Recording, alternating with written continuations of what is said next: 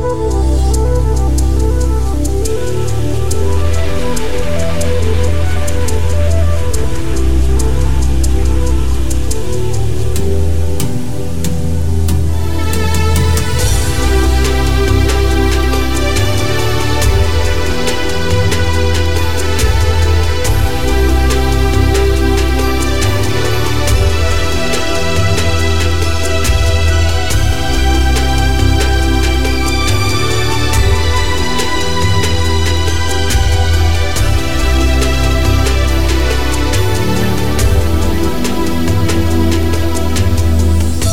Welcome to the Mary Mac Show, where we will be talking about your feelings, experiences, and pain following the death of a loved one.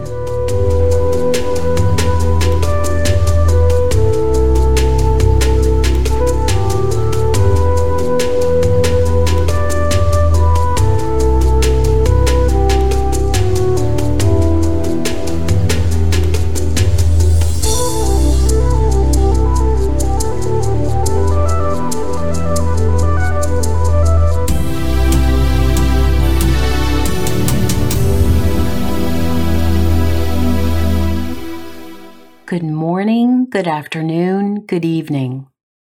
Wherever you find yourself in this entire world, I welcome you.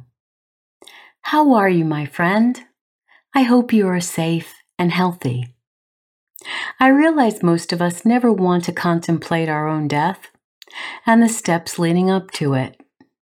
But this seems like as good a time as any to start to address this issue, even if we don't want to. Only adults, not immature individuals, deal with uncomfortable issues. Others try to sneak past it, trying to believe it will all be worked out by itself. But it never does, and usually those surviving you will be left to clean up the mess you left behind. Don't do that to those in your family. They don't deserve the confusion, grief, and all the details you didn't handle. Think how you would feel if that were you. This week, I want to talk to you about how to open the conversation about death with those you love. Now that you've considered your own death and mustered up the courage to think about such a difficult subject, it's time to consider how you will bring about that courage all over again to sit everyone down and start to talk about death. So over time, it will not be as uncommon an issue when it does happen in your family. So let's look at some of the situations where conversations around death are needed. If you have a relative that is quite ill there may be several things that need to be discussed with them, and everyone is walking on eggshells because no one has the courage to bring up the difficult topics and issues. If they are in the hospital, or perhaps in the care of hospice, nurses are skilled at end of life care. They may ask the patient if they would like to see a chaplain, and after that person arrives, the person who is ill might not be ready to talk about their impending death. They may have thought so, but then once the chaplain's in their room, they can't do it. It might be a question of just not feeling comfortable doing so, or the possibility that if they spoke about it with someone, they would hasten their death, and that is not something they wish to do. Another issue with those who are ill is what happens if they do recover or go into remission?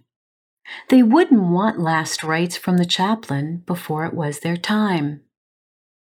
In their minds and in the minds of their family, they just might recover. You never know. So, exactly why should we be having a conversation about their death this soon? Whether someone is ill and perhaps has been ill for some time, or went in and out of remission over many years. You just don't know when they might succumb to the disease. During this crisis, the virus might come on quickly, and while most of us recover, there definitely is a group of individuals who will not. And don't you think it would be wise to have had these conversations of possible death way before anything like this happened? We need to know their wishes. Even if you never had a frank conversation about death in all the years you two knew each other, now would be the time. If they should get violently ill and need to be hospitalized now, there is a chance they will have pneumonia and they would need oxygen to breathe.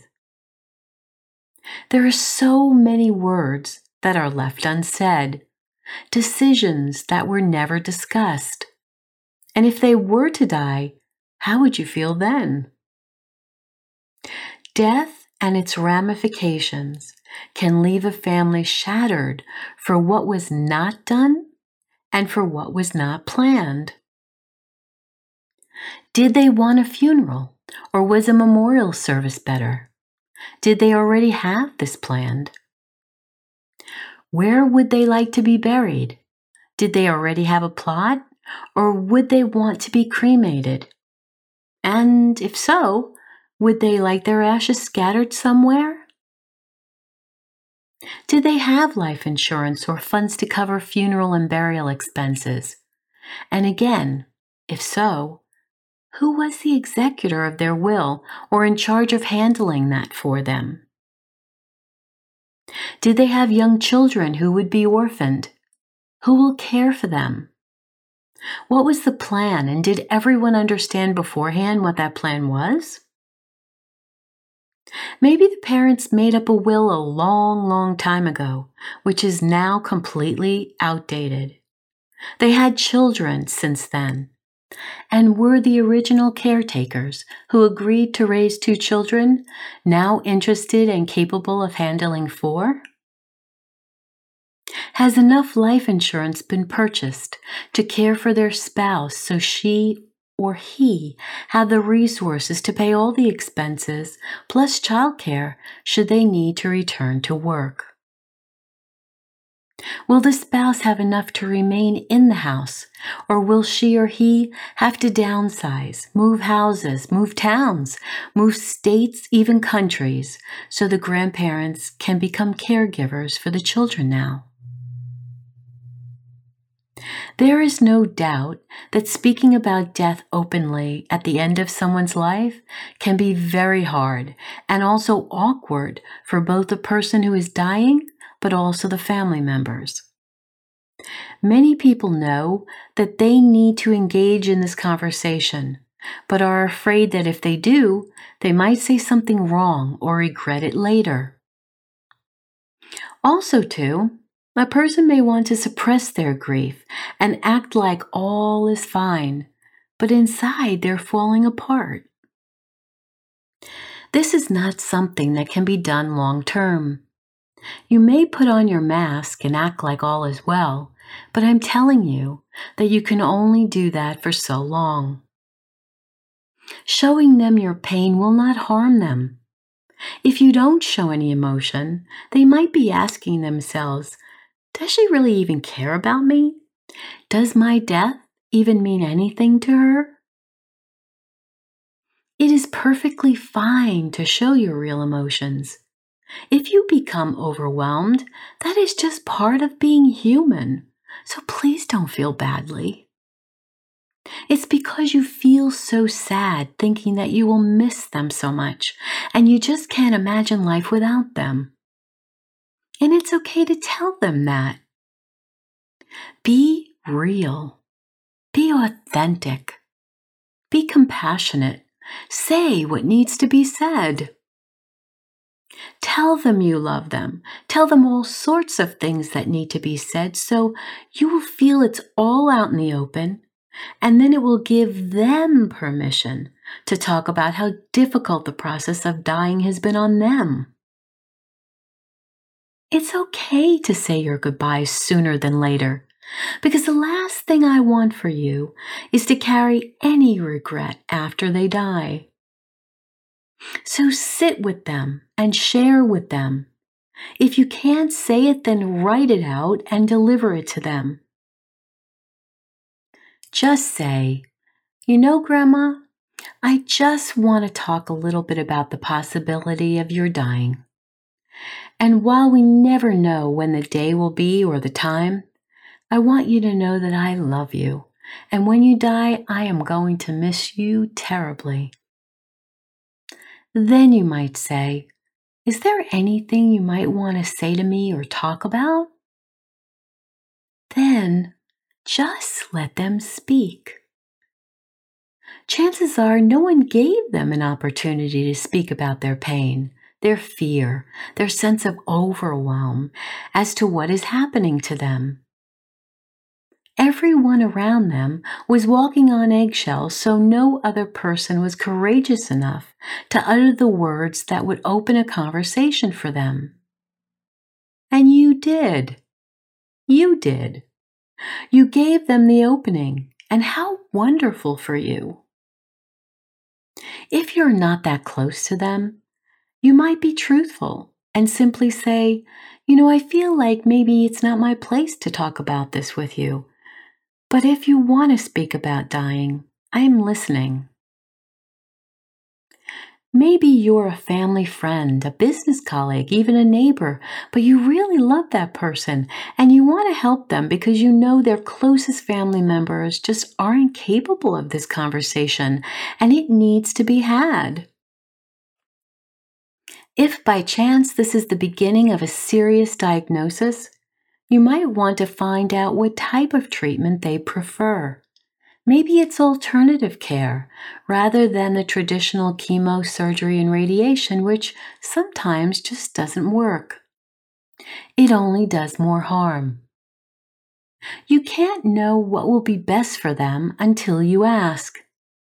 They may want to travel before they become very ill. They may want to visit family and friends far away before they can't. And you might be able to help organize those trips for them. Take the time now to make sure that the plans you need are intact. Get the will updated if it's been years, and especially if children are involved. Have the serious conversations about regret, unforgiveness, blame. Get that all aired out and over with. I'm sorry are the loveliest words. Hugs create miracles. Tears may be shed, but get it all out. And as the saying goes, you can't take it with you. And you really don't consider the gravity of that statement until you find yourself contemplating that you might die or someone you love might die. Before there are fights about the china and money, take the time now when you're well to get that straightened out.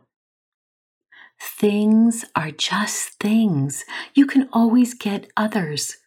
Money is money. Whatever they decide to do with their money, you can either respect their right to handle it as they see fit, or you can hold grudges because you didn't get what you thought you were due. If you decide to hold grudges, just know that when our immune system is continually toxic and we hold bitterness and resentment and anger, those feelings have consequences, and it's usually in the form of some disease. Our bodies are not at ease, which harms us internally, causing all sorts of unrest and illness. Just remember, it's people who are rare, not things. There will only be one of you. And spending the time we need with those we love leading up to their death is the greatest gift we can give them and ourselves. As death approaches, and I certainly hope you are able to be with your loved one when that time nears, they may not be able to speak with you any longer. It is then you hold their hand, kiss them, hug them lightly, and whisper into their ear. They can hear your words, they can hear everything around them. That is why it's so important that you keep their room quiet, perhaps with soft music, low lighting. Make it a refuge for them, a place of peace. No television, no cell phones, no radio. This is not a place to entertain those who come to visit. It's a place for the dying to transition to the light, to move from this life toward God. So create a restful place for their death.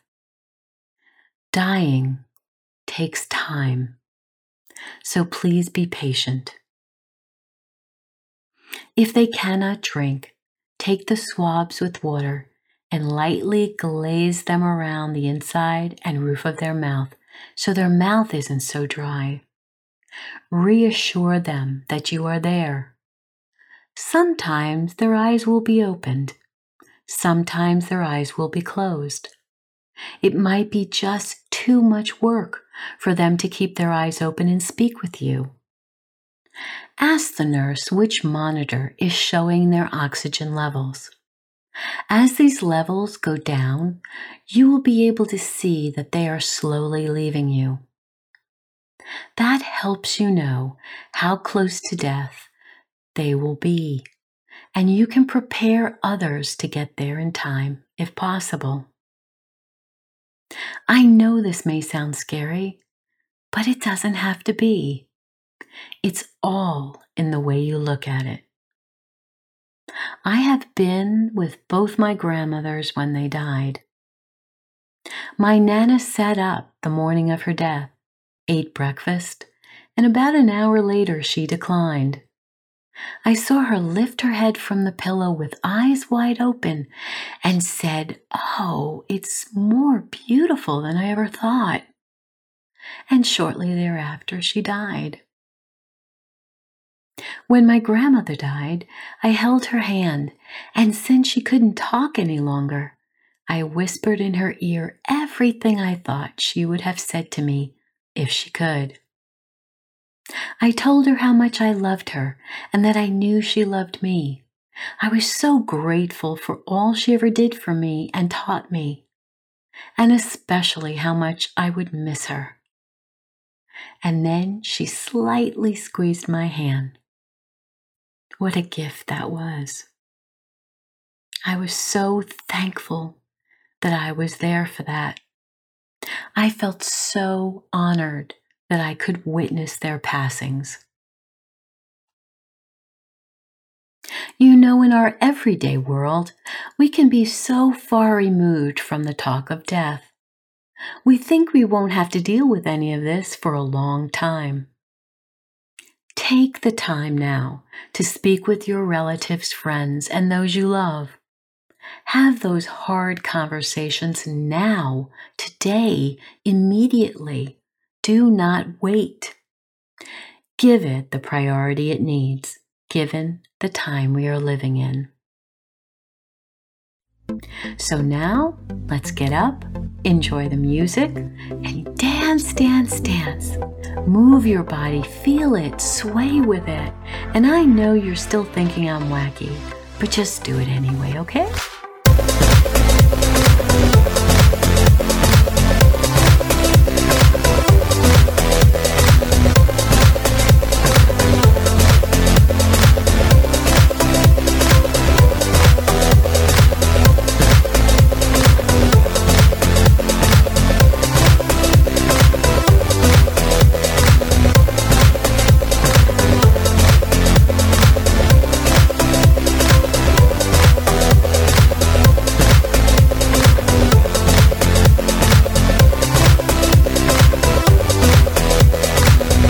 Thank you for joining me today. Remember to write five things you're grateful for each evening in your gratitude journal. Think about what I've said about connecting with those you love. Have this sensitive conversation about what might happen if either of you were to die now. Set some plans. Get it done. We never know when will be our last day. And even with such a rough topic, I still want you to be happy because you deserve to. I'll talk to you again soon.